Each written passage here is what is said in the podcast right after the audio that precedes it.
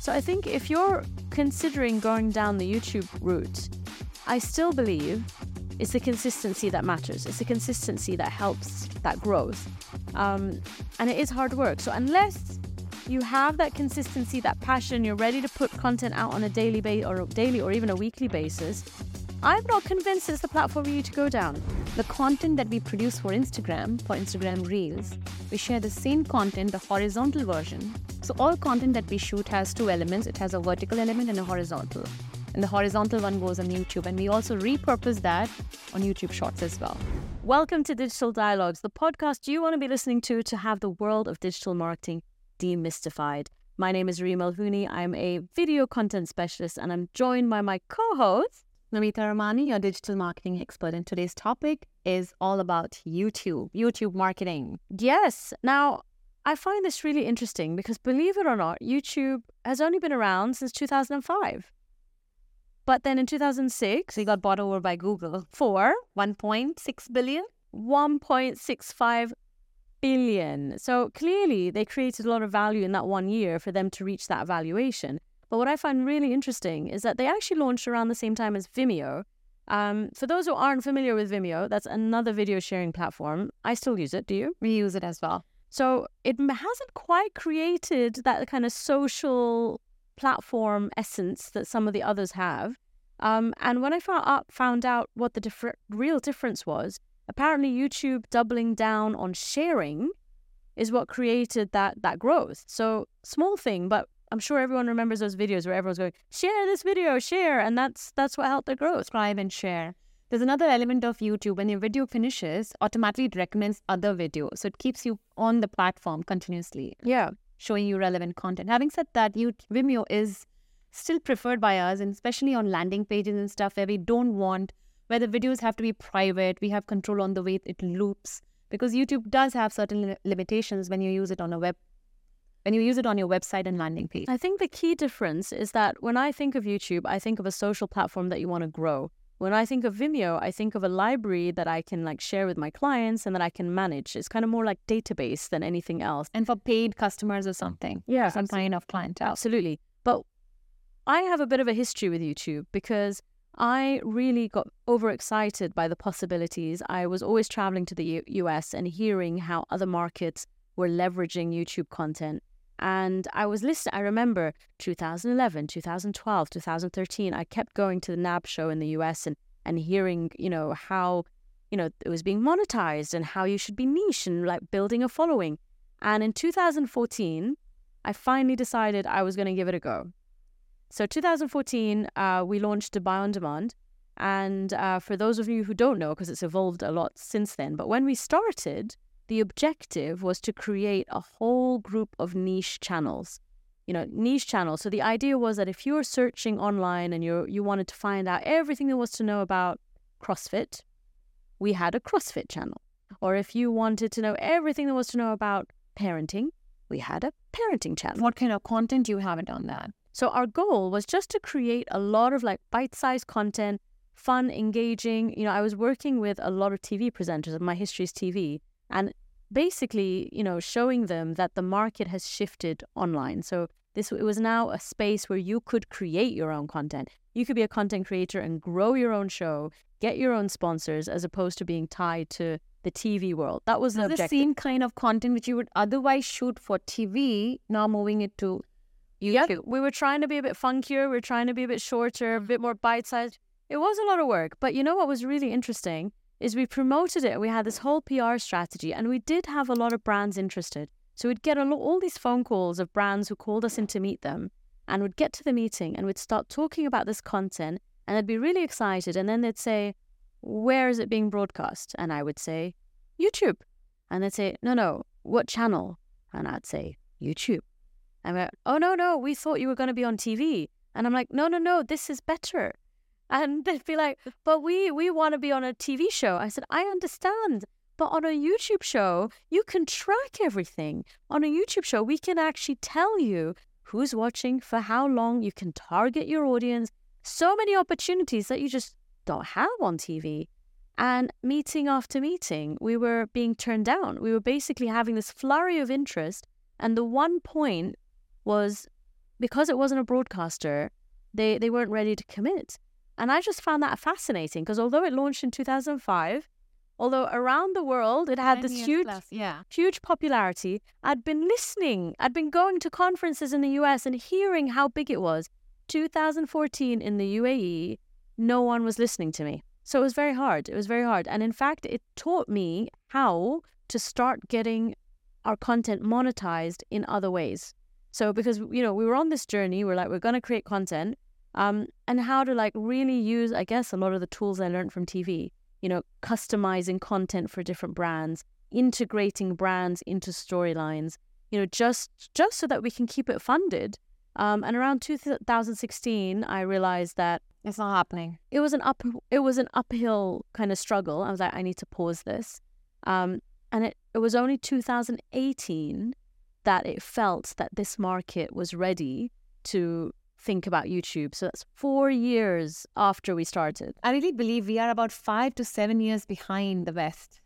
It's come here a little late. But having said that, after COVID, things have suddenly accelerated, and thank God for that. Totally. And I do think you're right that COVID, you know, everyone's at home, everyone is now creating more content. They're trying to see how they can leverage it, how can they put it out there. But what I do want to demystify is you often hear about all these people who've like shot to fame, you know, and earned their millions, you know, through regular content creation. And actually, you know, you need around 100,000 subscribers to be able to generate any money on YouTube. Yeah. And even then, the people typically, the typical, out on average, if someone has 100,000 subscribers, they're earning anywhere from about $600 to maybe around $2,000 per week which is great. From your content, it's great, but it's not the millions, you know, that it's you tend work, to hear about. Millions. Yeah, absolutely. So I think if you're considering going down the YouTube route, I still believe it's the consistency that matters. It's the consistency that helps that growth. Um, and it is hard work. So unless you have that consistency, that passion, you're ready to put content out on a daily base or daily or even a weekly basis, I'm not convinced it's the platform for you to go down. Very interesting you say that. We leverage YouTube a lot for our clients. So, um, especially our aesthetic uh, vertical that we have, the content that we produce for Instagram, for Instagram Reels, we share the same content, the horizontal version. So, all content that we shoot has two elements it has a vertical element and a horizontal. And the horizontal one goes on YouTube. And we also repurpose that on YouTube Shorts as well. So, we use our content, whatever content we create, we share it across the board for B2B. But are you getting results through your YouTube? So, YouTube helps us a lot in SEO uh, with the title tag and descriptions and meta tags. For related topics, if people are searching for that particular product or service or a machine that is being used in that video, the video comes up first in the search results because they get preference. And that's how we get quality traffic diverted to the video, uh, to the YouTube profile. From there, then people are then redirected automatically to the website. So it creates brand awareness, brand recall. People have seen the video, then they go on Google and search the name of the company or the name of the business, and that's how they land on the website. So we have a huge direct traffic, which kind of forms an SEO traffic uh, when it comes to digital marketing and traffic. I would I see that perspective because obviously it's the second largest search engine globally. You know, I think we touched on it earlier, 1 billion video views a day but also it's the only social platform that is a pull instead of a push. So what I mean by that is people reach there because not, of an intent. Not just that, the, the intent. They have to go in and ask a question, right? Versus everything else which you're kind of, you know, passively, you're passively taking this content in. YouTube, you type in what you're looking for. Um, and the most the most searched items are how to and how do I.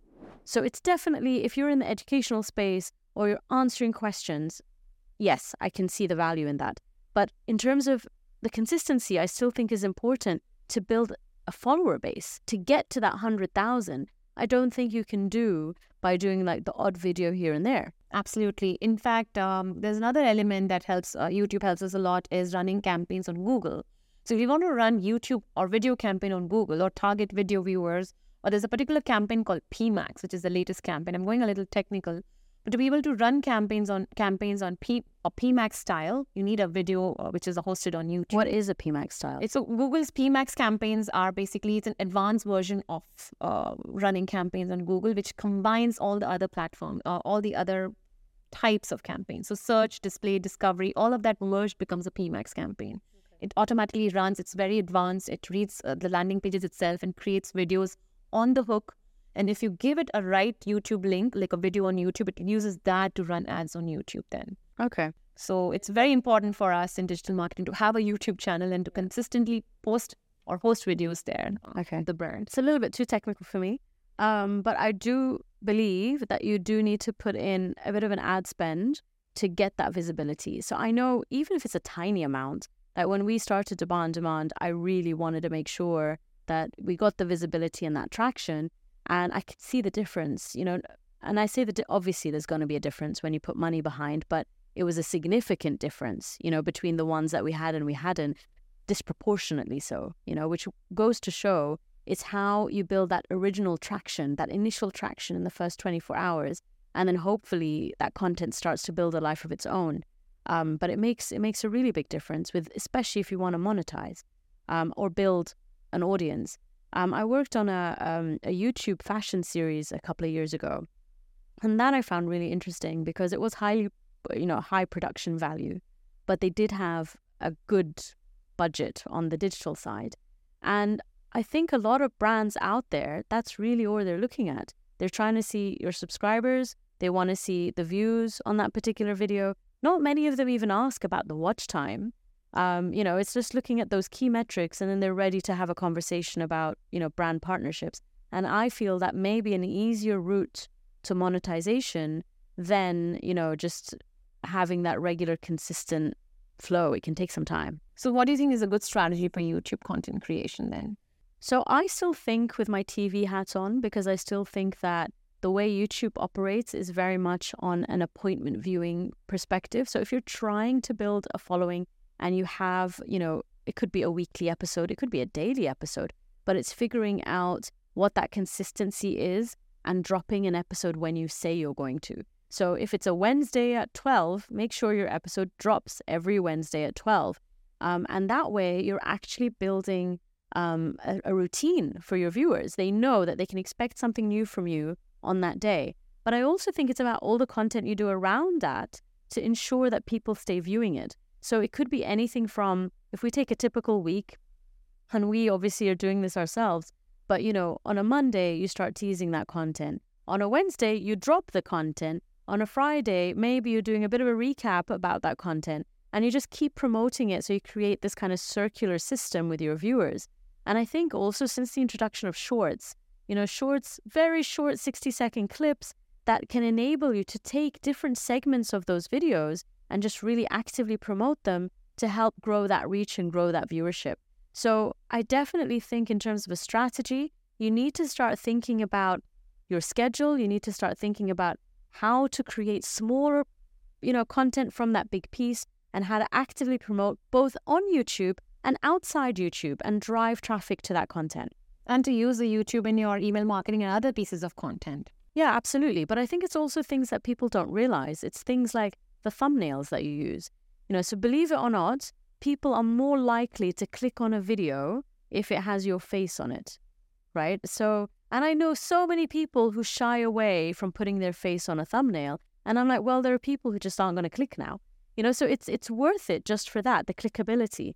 It's choosing the right titles, descriptions. Right? Yeah. I recently came across some AI tools that allow you to search, you know, and actually find what are people searching for on YouTube right now and generate a whole list of possible titles, you know, that use those search results. So, you know, you also want to tap into a trend. You want to make sure that whatever content you're putting out there is as relevant as possible, is as timely as possible, so that when people are searching, you pop up. In fact, ChatGPT can help you create the timestamps of the video as well. Yeah, absolutely. And I think that does make a difference because on YouTube, you can actually segment chapters as well. So you want people to go to like the key moments in that that discussion, especially if it's a longer video. So having timestamps make a difference. Having chapters makes a significant difference.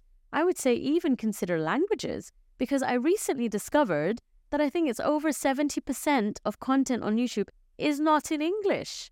You know, that's so a huge number. That's huge. You know, which goes to show that if you're only creating an, content in English, there's a whole market out there that doesn't know anything about you. So why not explore other language versions or at least translation or subtitle or anything of that sort. I, I did a research, uh, Reim, wherein it showed that the most popular video format on YouTube is cooking videos I totally believe that. and travel. I totally believe that because I think with cooking, again, it goes down to education, right? It's the how to. People want to learn. And it's probably the easiest thing that they do is put a YouTube. I, mean, I say probably, I don't cook, you know, like put it out there and then you're able to like follow step by step.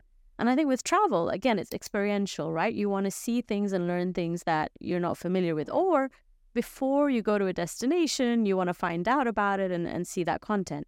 Um, but I think it's interesting because a lot of this content doesn't have to be like highly polished. It doesn't have to be professionally produced content. Some of the most popular YouTubers out there are filming it on their phone, you know, are very raw, very raw, very casual, and they're getting more creative with it because we now have more and more tools that allow you to create effects, create animation, create graphics that is kind of sufficient, really.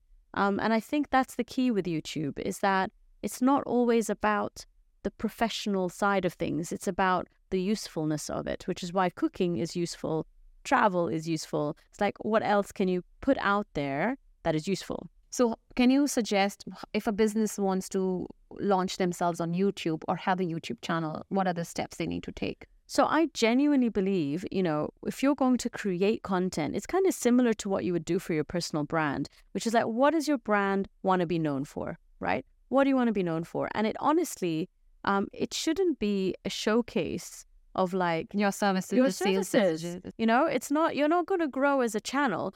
There, go stay stick on Vimeo because Vimeo is great to showcase your products, your services, everything else you want to do, right?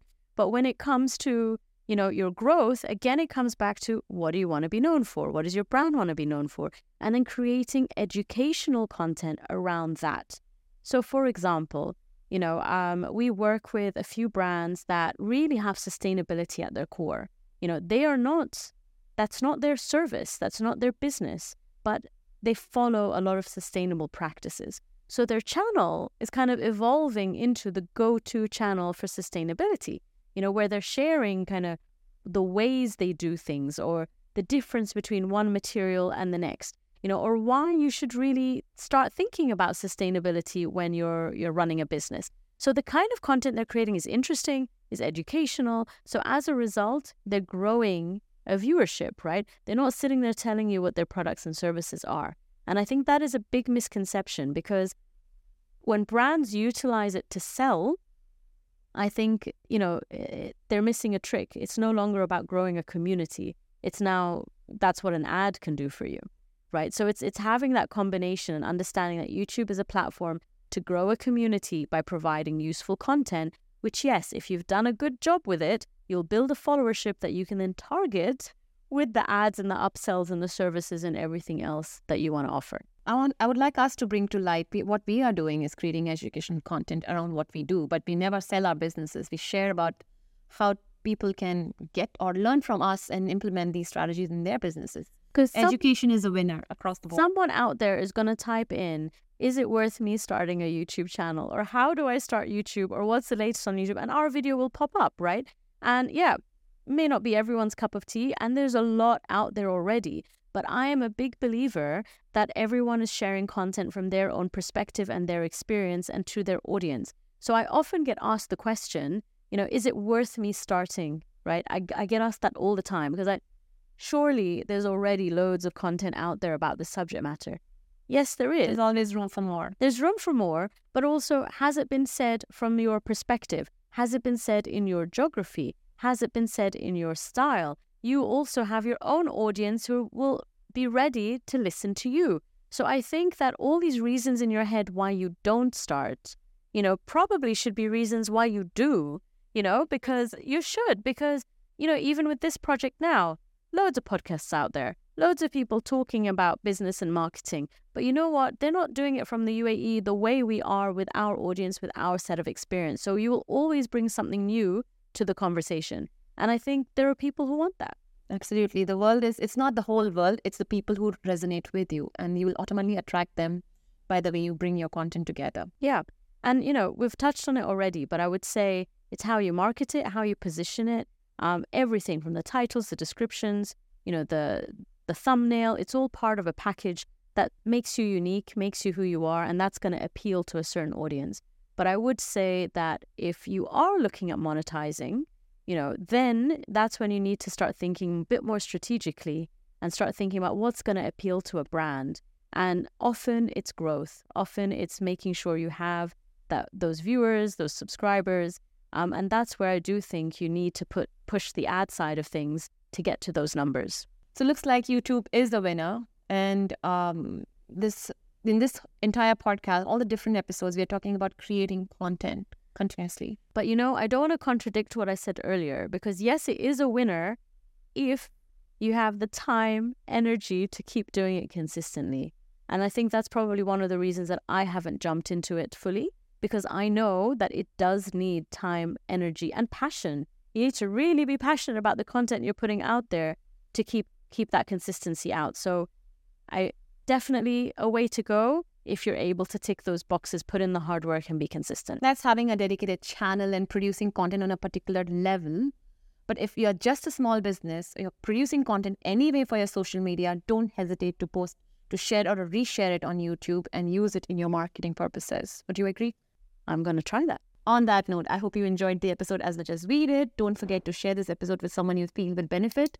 And don't forget to subscribe and like our video. Until the next digital dialogue.